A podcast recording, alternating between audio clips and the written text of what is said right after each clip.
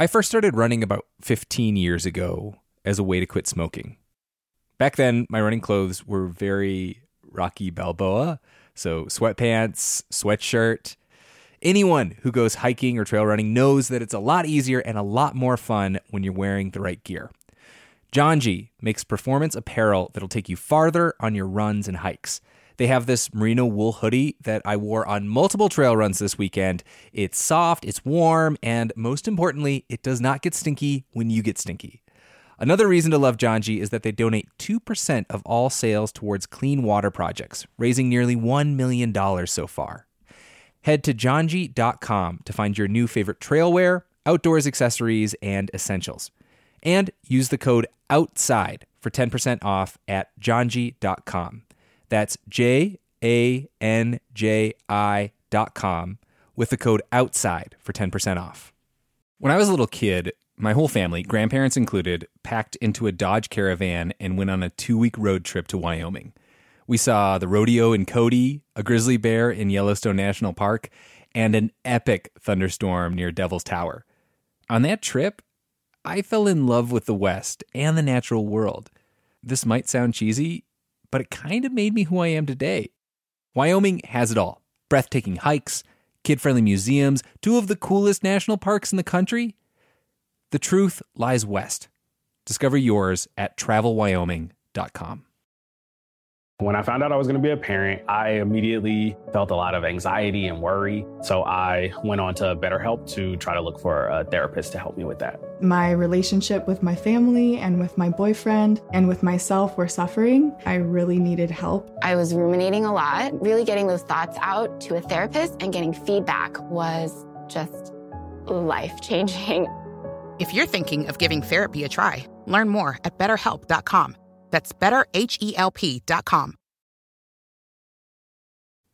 I want to talk about two TV shows. Chances are you've heard of the first one. Don't move. Or one open. Don't you move. I've always watched Cops. Uh, I've I, I I've always watched television as background noise. That's how I grew up, uh, and um, and Cops is great for that because it's on like ten thousand times a day.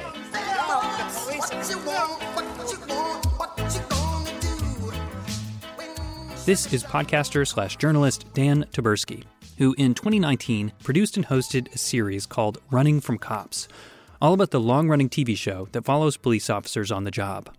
And he's exaggerating, of course, but not by as much as you'd think. There are over 1,000 episodes of Cops. It's syndicated, and not so long ago, you might legitimately see 15, sometimes 20 episodes running in a single 24 hour period. Like I, I had seen even before starting this project, I estimate I've seen maybe 500 episodes of the show, um, wow. and so I know it's it's really shame it's shameful. Because it's been on so long, Cops is an unintended treasure trove of data. A window into how police see themselves, because they have editing power, and about how policing has been presented en masse to an American audience. The show is like a franchise, Dan says, as predictable as McDonald's. There are always three segments, each is seven minutes. Most end with someone in handcuffs.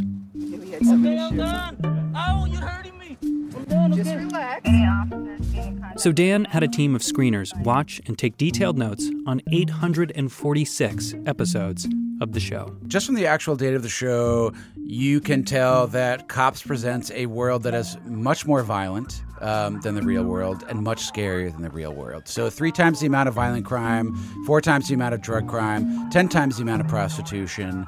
Um, it also presents a world where the police are much more effective than they really are. So, you know, um, on the show, like if they pull somebody over, it ends up an arrest something like 90% of the time. You might assume that Cops has a bad record on race, that people of color are overrepresented in the arrests featured on the show.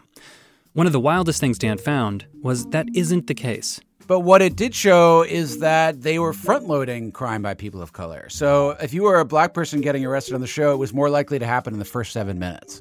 Um, and, and more so if it was a violent crime or a chase scene. So that's one of the shows I wanted to talk about. Here's the other one. From the White Mountains of the Northeast to the shores of the Atlantic Ocean, the conservation officers of New Hampshire stop at nothing to protect the wildlife. Did you kill the deer? Tell me the truth right now. For its first seven seasons, Northwoods Law was filmed in Maine, but the last eight have all been set here in New Hampshire. Northwoods Law doesn't follow city cops. It follows state conservation officers from New Hampshire's Fish and Game Department. Safe. I want to keep everybody safe. Shut it off. In cops, you might see a suspect get chased on foot. He's running. In Northwoods Law, it's more likely to play out on the back of a four wheeler. Put it in park. You were flying. In cops, you might see someone without a t shirt on getting put in the back of a cruiser. Put it on too tight. It's because you were uncooperative in the In Northwoods Law, you might see an injured loon get wrapped in a blanket and driven three hours to an animal hospital. Oh boy. Yeah, that doesn't look good, Sheldon. Spoiler alert, it's lead poisoning. And no, the loon doesn't make it. In many, if not most states, conservation officers have the same basic powers as traditional law enforcement. They can make arrests, issue tickets and summons, etc. But on the ground, their job looks very unlike other forms of policing currently under scrutiny in America. The first episode of Northwoods Law, filmed in New Hampshire, for example, features a skunk rescue, a nosy bear being chased out of town, a multi day search and rescue operation that ends with a drowning victim being pulled out of the Androscoggin River. The whole episode clocks in at 41 minutes, and throughout, there is only one ticket issued to a young man speeding on an unregistered ATV. And that is grounded until it gets registered.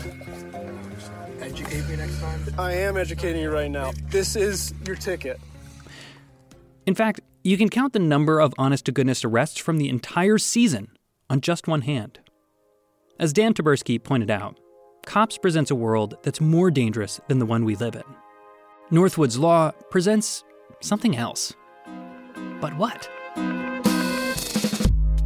I mean, if, if your question is, are they better at community policing? Like, I mean, I would, I would absolutely hope so. Uh, I was always a police officer who you know, believed in conservation. I wasn't a conservationist. I'm asked all the time, why is this the why is this law the law? This is Outside In, a show about the natural world and how we use it. I'm Taylor Quimby, in for Sam Evans Brown. For the past few months, I've been watching Northwoods Law and conducting interviews in hopes of better understanding the purpose and role of conservation law enforcement, what they do, how they do it, and how they see themselves, as depicted by reality TV.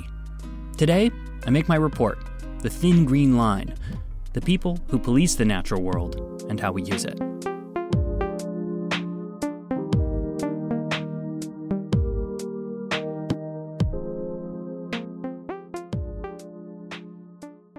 I used to watch Cops when I was a kid, but it isn't a kid's show.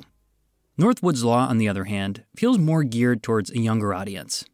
It airs on Animal Planet, and the music and pacing remind me a little bit of shows like Steve Irwin, Crocodile Hunter. That's right. Why do I have a phone? So I can make phone calls. Why? So if someone needs help, I can answer the phone and get to them. Why? But Northwoods Law wasn't always so gentle. The show got its start following the Maine Warden Service, and back then, it felt a little bit more like cops. More arrests, more chases. Even the opening theme felt grittier. For the game wardens of Maine, Hang on, what, what's that right there? the woods are filled with danger. Holy smokes. And some worried that being followed by cameras was influencing the warden's service. In 2016, the Portland Press Herald ran a feature story called Northwoods Lawless. And it centered on a raid that had taken place two years earlier, when the Maine Warden Service had descended on the tiny town of Allagash, a one road in, one road out hamlet with a population just north of 200. Meanwhile, up in Aroostook, the teams split up and traveled to their targets. That night, 30 armed game wardens simultaneously knocked on nine doors in Allagash, hoping to root out local poachers after a two year undercover investigation. Tell me about the, the grouse. Do you remember him bringing some grouse here? It was codenamed Operation Red Meat and netted about 300 charges against 21 individuals, but only two arrests. Offenses included the improper tagging of deer, the poaching of a grouse, taking too many trout. One man pled guilty, among other things, to serving the undercover officer a plate of illegal venison. To some, it felt over the top. Nothing seems to have outraged the community more than the uh, alleged seizure of a 64 year old woman's canned peaches that she'd uh, canned by hand, and they were seized during the raid and never returned to her. This is Colin Woodard, the reporter behind the investigation. Colin's story got a lot of people riled up, who said that the raid, peaches or no, was disproportionate to the crimes committed. They also alleged that the undercover agent involved had a history of unethical behavior that undermined the investigation. You know, in total, I think we had something like, you know, accusations of serious misconduct by like 20 witnesses and two defense attorneys and seven, seven separate incidents in seven counties and the state of Pennsylvania. You know, people alleging that the agent was drunk driving and applying drink to minors and planning evidence and inventing incidents. Colin's story got the ear of then Maine Governor Paul LePage, who, based on Colin's previous reporting, wasn't a fan. Here's a clip of LePage from a report by Maine Public Radio. I um, I don't put much faith in Colin Woodard. However, that doesn't mean that I am going to sit by and just allow people to go undercover and drink beer and and uh, encourage people to shoot deer. That's just not right. And not long after all this drama, the Maine Warden Service undercover program was suspended. Also, the production company behind Northwood's Law, Engel Entertainment, announced they would be ending their arrangement with Maine. And that's how the show wound up coming to New Hampshire. We didn't want a show of throwing people down and putting them in handcuffs and kicking and screaming and throwing them in. There's a lot of shows like that. I, I, I wanted no part of that. This is Colonel Kevin Jordan, head of law enforcement with New Hampshire Fish and Game, New Hampshire's version of the Maine Warden Service. Colonel Jordan started out as a sergeant with a local police department in New Hampshire's North Country, the most rural area of the state. But he moved to Fish and Game in the 90s, and he has been there ever since. He says he had to sell Engel Entertainment on the idea of exciting, suspenseful police TV without so many arrests. We maintained we could create that um, that vision without doing the abusing people. And I think we've done that. And we've done it through search and rescue missions. We've done it through some of the wildlife uh, captures and relocations. That's exciting stuff if people don't see it every day. And, and I think we can do that and still show that these guys have some empathy, they're compassionate, uh, they're fair. Um, in fact, sometimes I get complaints they're too easy on people. If Colonel Jordan sounds less like a cop or a bureaucrat than he does a producer, it's because, in a way, he is. In exchange for access to Fish and Game's officers, Engel Entertainment gives Colonel Jordan final edit. He, or one of his deputies, gets to screen and change every episode on the program. This arrangement is basically the same for the TV show Cops, and it's the biggest reason to question both shows' authenticity. It isn't so much documentary as it is a form of public relations. Dan Taberski of Running from Cops puts it this way a show like Cops hinges on police departments providing access, giving access. And so, um, even if there wasn't a contract, they would still, you can't piss off the cops because the, they're not going to want to do it with you anymore. But just because it's not documentary doesn't mean it's not educational. Each of these programs presents a self image, a reflection of how the agency wants to be viewed. And where police agencies may have used cops in the past to make themselves look tough on crime, Colonel Jordan told me he's using Northwood's law to let people know that fish and game exist and that the laws they enforce really do matter. It's educational outreach, and ideally, a tool for recruitment. So, you know, I remember seeing the first time I saw an over limit case made on the show. So, a, a fisherman catches two fish over the limit, and a warden is about to summons him. And as I'm as we're editing that rough cut, I'm looking at that thinking the average person isn't going to understand this and they're going to think that's really not important. So we took a few minutes to explain to them and we did a whole segment on how those fish came to be in that water. I couldn't find the exact scene that Colonel Jordan is talking about, but I've seen lots just like it, where the officer in Northwood's Law breaks the fourth wall to do a bit of explaining about what the crime is and sometimes why it's important. So we took this opportunity to basically do some education with this person. Close enough? Yep. Teach them the proper way to measure the fish, having that measuring tape flat on a flat surface and not running it around the curvature of the body. I'm sorry, I'm gonna have to take the fish. I know it's a little bit of confusion, but it still is an illegal fish.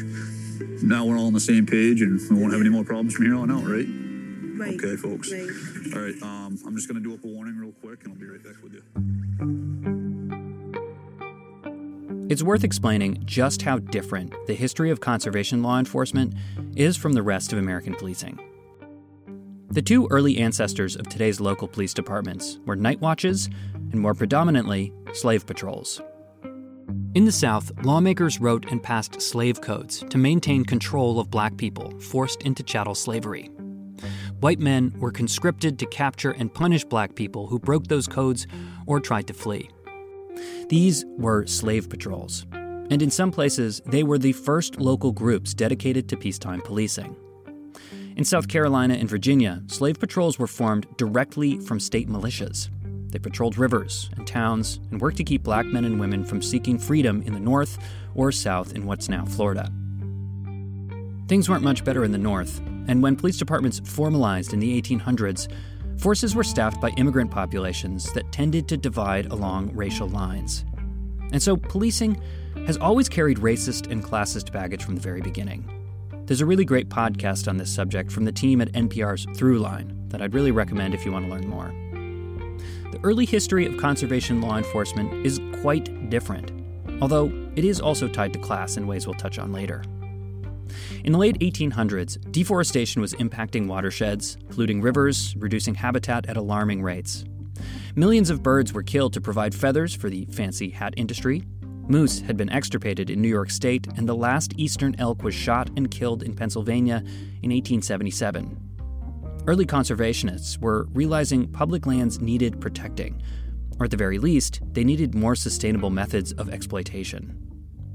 States began by creating parks that eliminated or restricted development, by regulating fishing and hunting practices, issuing licenses, and by limiting take how many animals a given individual can kill. In 1880, before there was even a statewide police agency, New York's governor created a team of eight men charged with enforcing these new laws throughout the entire state. They were called Fish and Game Protectors. Over the next 100 years, just about every state has followed suit with their own version of a conservation department a Department of Parks and Wildlife, Department of Fish and Game, the Warden Service, Environmental Conservation Police. Same basic gig, different title. Each one is staffed with biologists who monitor wildlife or operate fish hatcheries, people who run hunting safety courses, and a lot of their work is still filtered through that conservationist lens of wildlife management. For example, animals are separated into two categories game animals and non game animals. In other words, stuff we kill and stuff we don't. But the bread and butter of many of these agencies is their law enforcement wing, the department that actually does the enforcing. And today, that job looks a lot different than it did in 1880.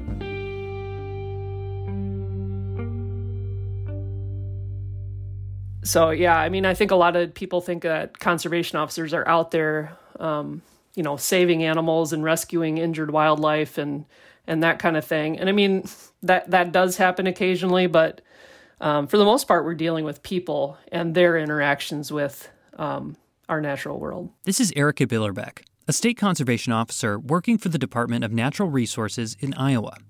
A talented watercolorist and lover of nature, Officer Billerbeck started out as an Iowa County naturalist. But after riding shotgun with a conservation officer, she decided to make the shift. And 20 years later, she has a book about her exploits called Wildland Sentinel. And sure, there are stories about catching poachers, but a lot of the exploits she describes involve patrolling parks and recreation areas. Boating enforcement. I feel like that's more geared towards public safety. There's not a lot I'm doing out there on the reservoir that's protecting our natural world. I'm I'm stopping people from driving while they're drunk. I'm making sure people have their life jackets and stuff like that. So that's more public safety geared.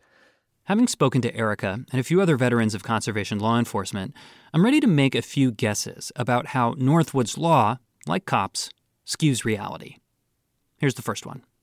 Whereas the show Cops overemphasizes violent crime, drug crime, and prostitution, Northwood's Law goes out of its way to depict conservation officers as human Swiss Army knives. They're rescuing wayward hikers, capturing raccoons, chasing down snowmobiles, busting poachers, and still finding time to check fishing licenses and lobster traps. And while it's true that the job does entail all of these duties as seen on the program, the amount of time spent doing them isn't represented quite right. For example, of 31 individual scenes depicted in the eighth season of Northwood's Law, eight are centered on wildlife injured birds, deer trapped in fences, that sort of thing. By comparison, only five scenes center on off road recreational vehicles unregistered four wheelers, a helmet violation, an accident, trespassing charges. But data provided by Fish and Game shows that in 2019, officers spent more than three times as many billable hours patrolling off road vehicles as they did dealing with hurt or dangerous animals. In fact, 57% of all the summons and warnings issued by Fish and Game officers that year were issued because of off road vehicles. So, what we see on Northwood's Law is reality skewed towards the natural world. Maybe because that's the image that Colonel Jordan is looking to project, or because that's what he and the folks at Engel Entertainment think the public wants. And some of the things most likely to wind up on an episode of Northwood's Law, cute animal rescues and the like, aren't even technically a part of Fish and Game's core mission, which is aimed at protecting and conserving the state's fish, wildlife, and marine resources. An injured skunk or raccoon is not considered a resource. In a lot of ways, this is the same story we've heard about and from traditional law enforcement agencies. Not enough officers, not enough time, and a growing list of too many responsibilities. Here's Colonel Kevin Jordan, who refers here to OHRVs, which stands for Off Highway Recreational Vehicles. Uh, we didn't do, I remember OHRV work was snowmobiles in the wintertime. Well, now OHRV work goes year round because you've got the boom of ATVs. Calls for service for nuisance animals has increased. Problem woodchucks or skunks or trapped animals or rabies. And search and rescue calls have at least tripled. Uh, and I only see that increase. And your staffing, I'm sure in Iowa it's the same, your staffing numbers have not coincided with those increases. this brings me to the second way that Northwood's law distorts reality. In trying to educate the public about fish and game laws, the show portrays the natural world and our moral responsibility to obey the laws that protect it in oversimplistic ways. During the archery season, you can take a deer with a bow and arrow. You can never take a deer with a 22 caliber rimfire. It's not heavy enough of a round to make a clean, ethical kill, and they're illegal to use in the state of New Hampshire, except for on small game. And this is true for local police, too. You don't see officers debating the legalization of marijuana on cops. But conservation officers have to explain wildlife laws and defend their validity not only to those who break them, but to skeptical judges and prosecutors who don't see their value. I think conservation officers across the land are having a hard time recruiting people who have that passion and that understanding of natural resource management and why the law is what it is. This is William Brown, who was a conservation officer in Indiana for some 30 years. Officer Brown is now Professor Brown. He runs the conservation law enforcement program out of Vincennes University. And he told me a story about how Indiana conservation officers arrested a man who was selling wild, illegally harvested ginseng. Well, his nephew was a deputy in local, and I knew the knew the kid since he was a sixth grader. But he comes up and he goes, what in the world are you guys doing arresting my uncle on a misdemeanor for some stupid root? Well, he doesn't understand natural resources, doesn't have the passion, would make a horrible conservation officer. And quite frankly, no matter what I said to try to get him to believe that this was a very serious violation, he just wouldn't do it. The nuance here is layered. Conservation officers are protecting an overharvested plant, but a plant that is not currently endangered or at risk of going extinct.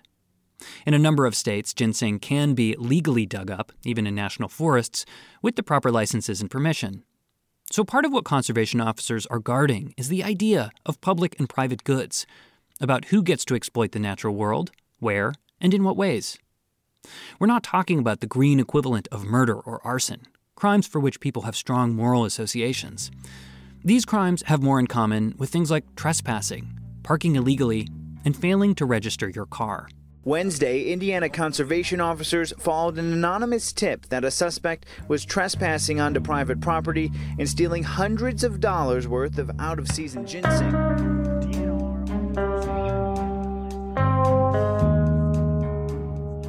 In the 1800s, the Adirondack State Park was created in part to protect the watershed of New York. It was one of the first examples of new conservation ethics as played out in public policy. And in creating the park, boundaries were created between public and private property that, in practice, had never been paid attention to by locals. The collection of firewood on state land was suddenly considered lumber theft, leaving people without property little choice but to become criminals. Some of the earliest fish and game laws in American history were implemented in the Adirondacks, too. Hunting seasons that coincided with peaks in tourism, take limits that allowed outsiders to kill multiple animals but prevented locals from getting enough meat year round. Others restricted hunting by method. It became illegal to hunt using lights or at night, to fish using certain kinds of bait. These laws were based on historical English traditions that sought to define civilized forms of hunting from base subsistence.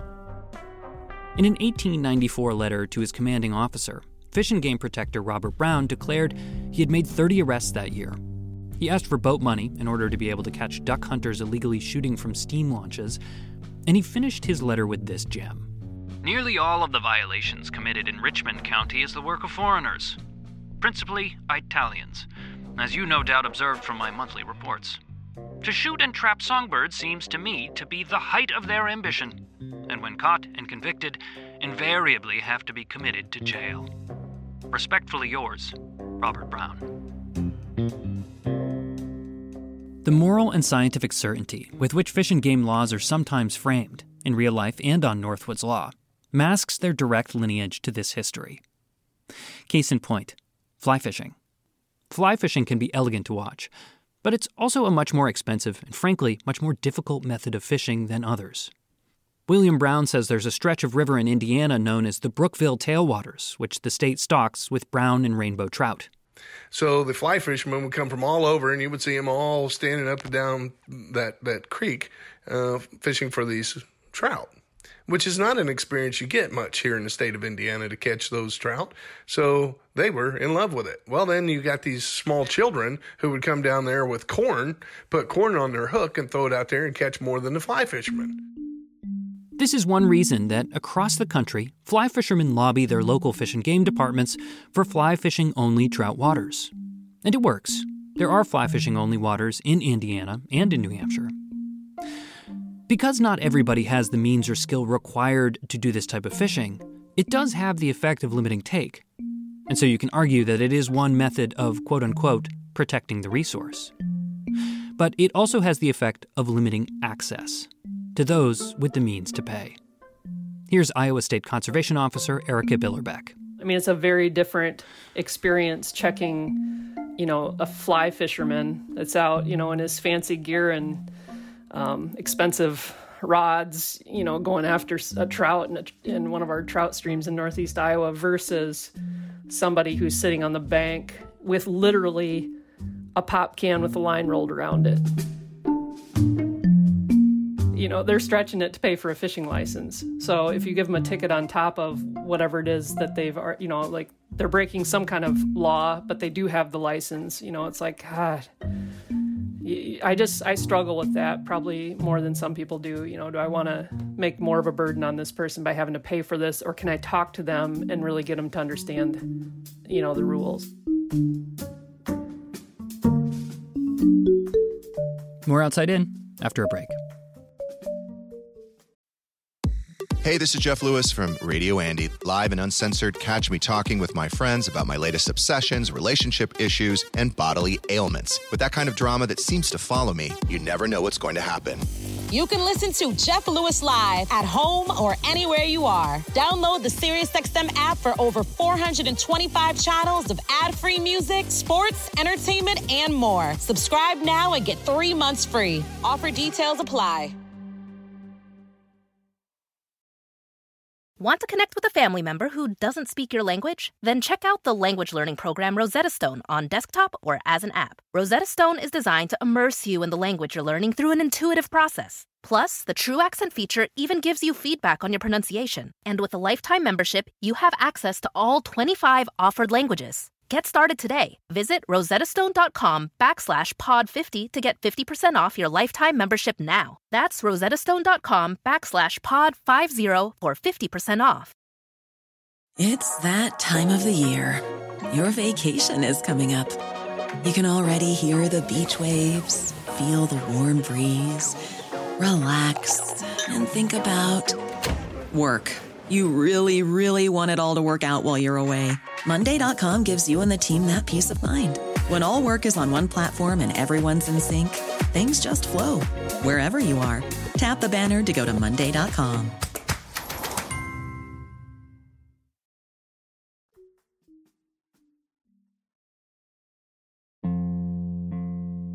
This is Outside In, a show about the natural world and how we use it. I'm Taylor Quimby, and for Sam Evans Brown. Hunters and anglers love a good story about the big one, the one that got away. But there's another genre of tale told in the lodge. Even I've got one. A couple years ago, I was driving home after a night camping with my elementary school age son, and we stopped at a river to fish. We hadn't been there for more than five minutes when a black fish and game truck pulled into the dirt parking area behind us. The officer got out, he approached politely, asked me if we had caught anything. We wound up chatting for probably a full five minutes before he asked me the question I knew was coming if I had my fishing license. And I did, but it was from the previous year. I had let it expire, and even though I kept telling myself I would renew it again and again, I just hadn't bothered. I gave the officer my old license, folded and faded in the back of my wallet. He told me to keep fishing and went back to his truck. When he came back, he gave me his business card, along with a You Should Know Better lecture. He told me to enjoy the day, and he told me to order my fishing license in the next 24 hours. He told me to email him as soon as I did. Anyone who's hunted, you know, in New Hampshire or fished in New Hampshire for any length of time probably has a, you know, a CO story. and you know whether they're embellished or not, you know, hard to say.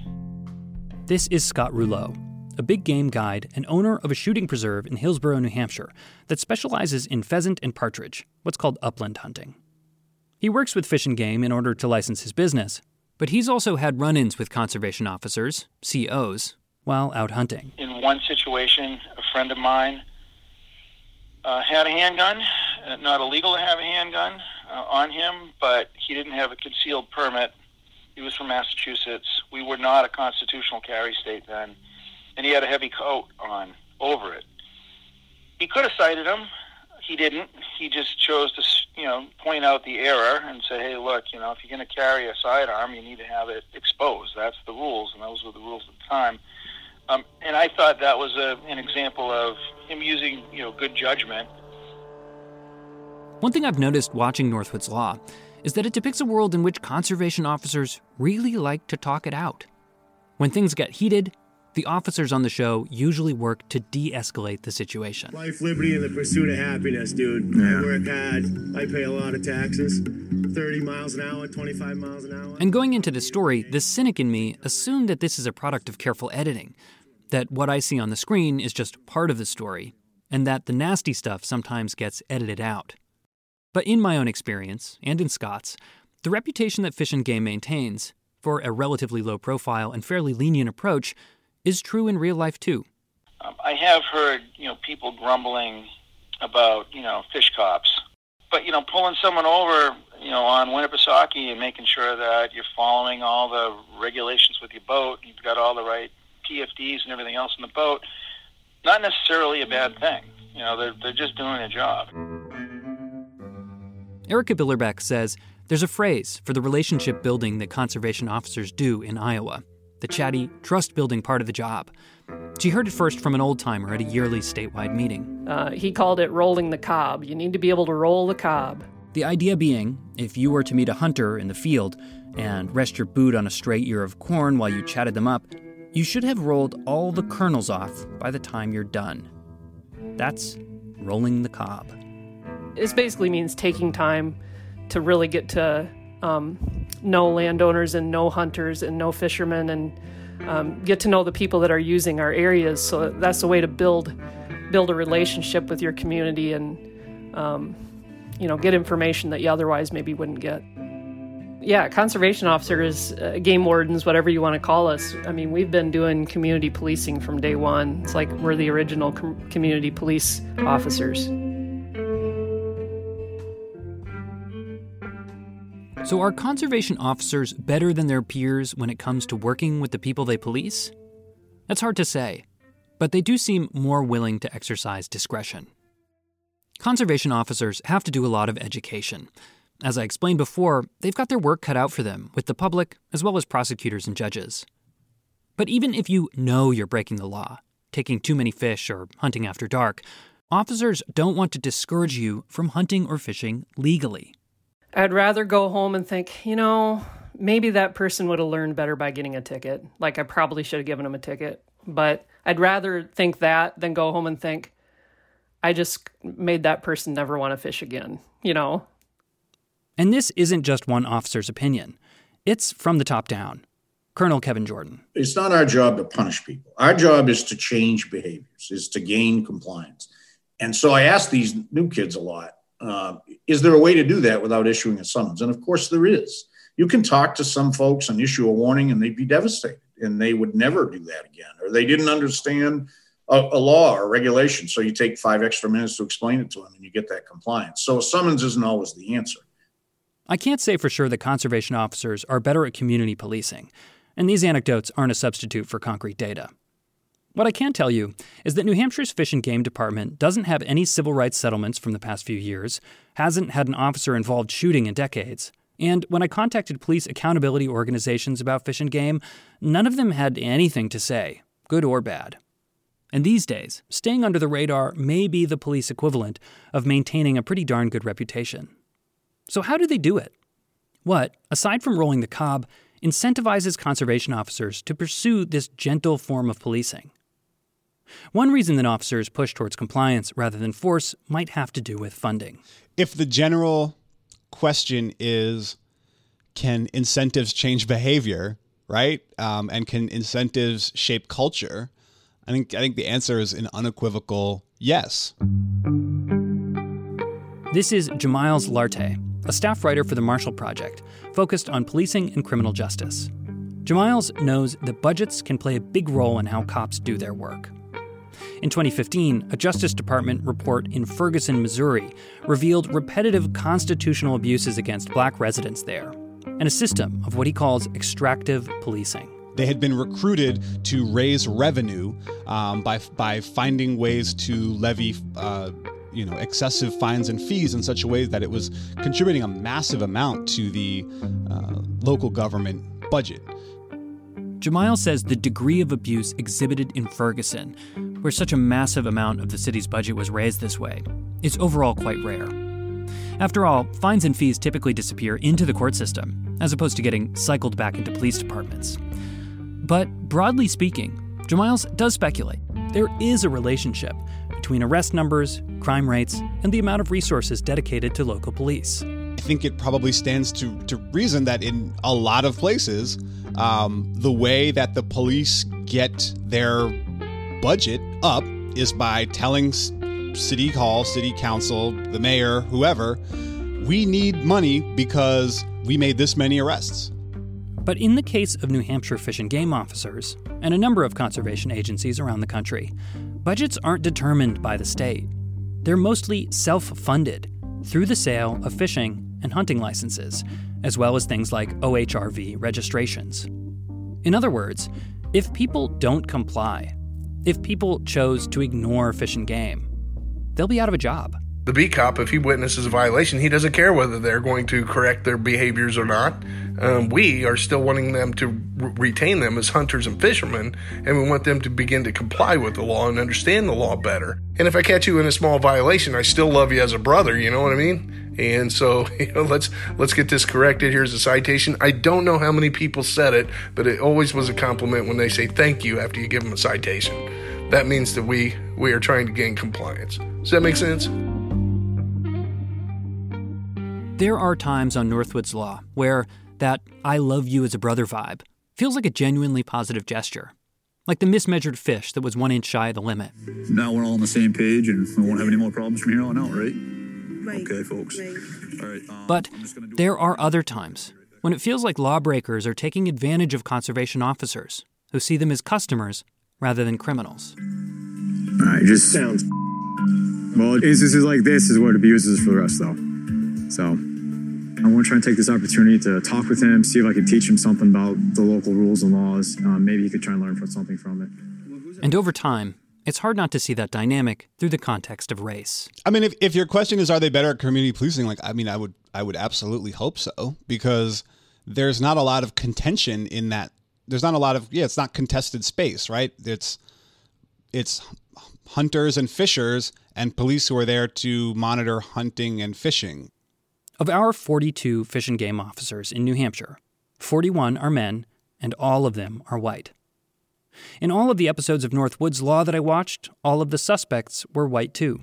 That is just like a much narrower band of of uh, of experiences and relationships versus uh, police as this jack of all trades uh, responding to every single social ill, every sin- single mental health crisis. It's just there's so much more contention and there's so much more to go wrong and there's so there's infinitely more variables.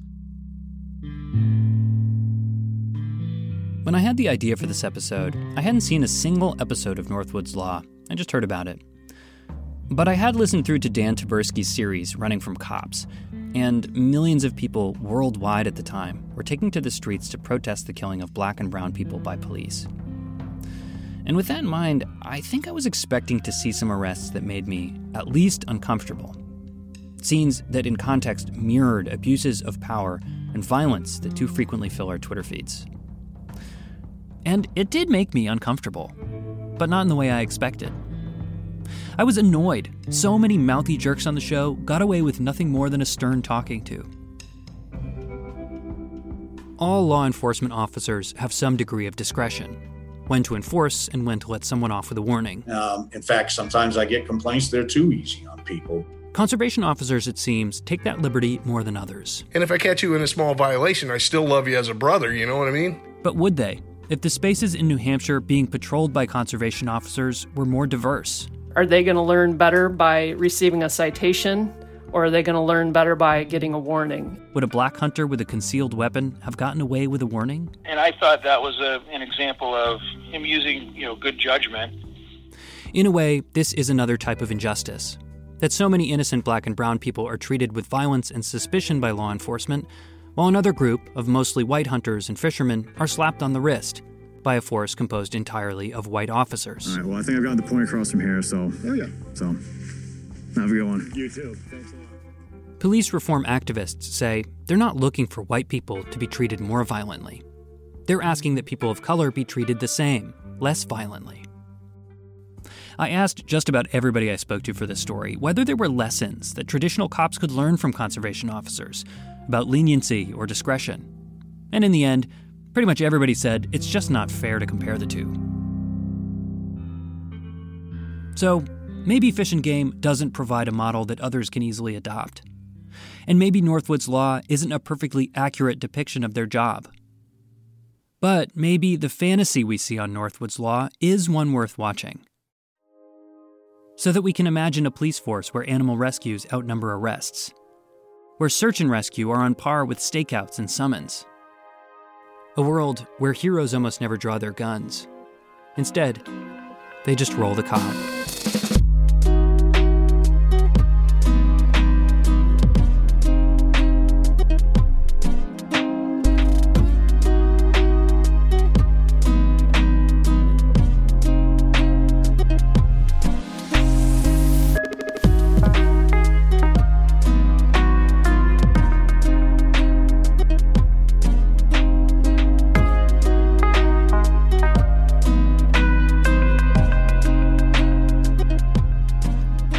This episode of Outside In was produced by me, Taylor Quimby, Justine Paradise, and Sam Evans Brown.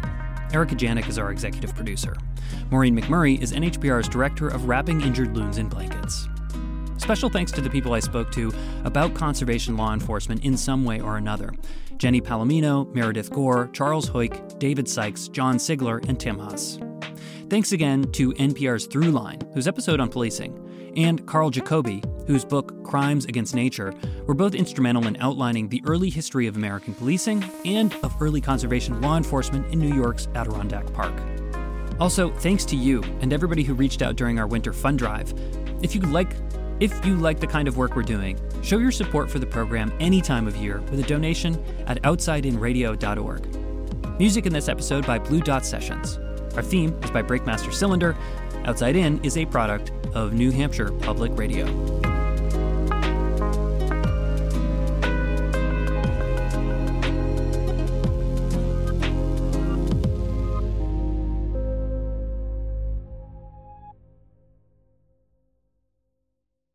Hey, everybody, it's Rob Lowe here. If you haven't heard, I have a podcast that's called Literally with Rob Lowe. And basically, it's conversations I've had that really make you feel like you're pulling up a chair at an intimate dinner between myself and people that I admire, like Aaron Sorkin or Tiffany Haddish, Demi Moore, Chris Pratt, Michael J. Fox. There are new episodes out every Thursday. So subscribe, please, and listen wherever you get your podcasts. It's that time of the year. Your vacation is coming up. You can already hear the beach waves, feel the warm breeze, relax, and think about work. You really, really want it all to work out while you're away. Monday.com gives you and the team that peace of mind.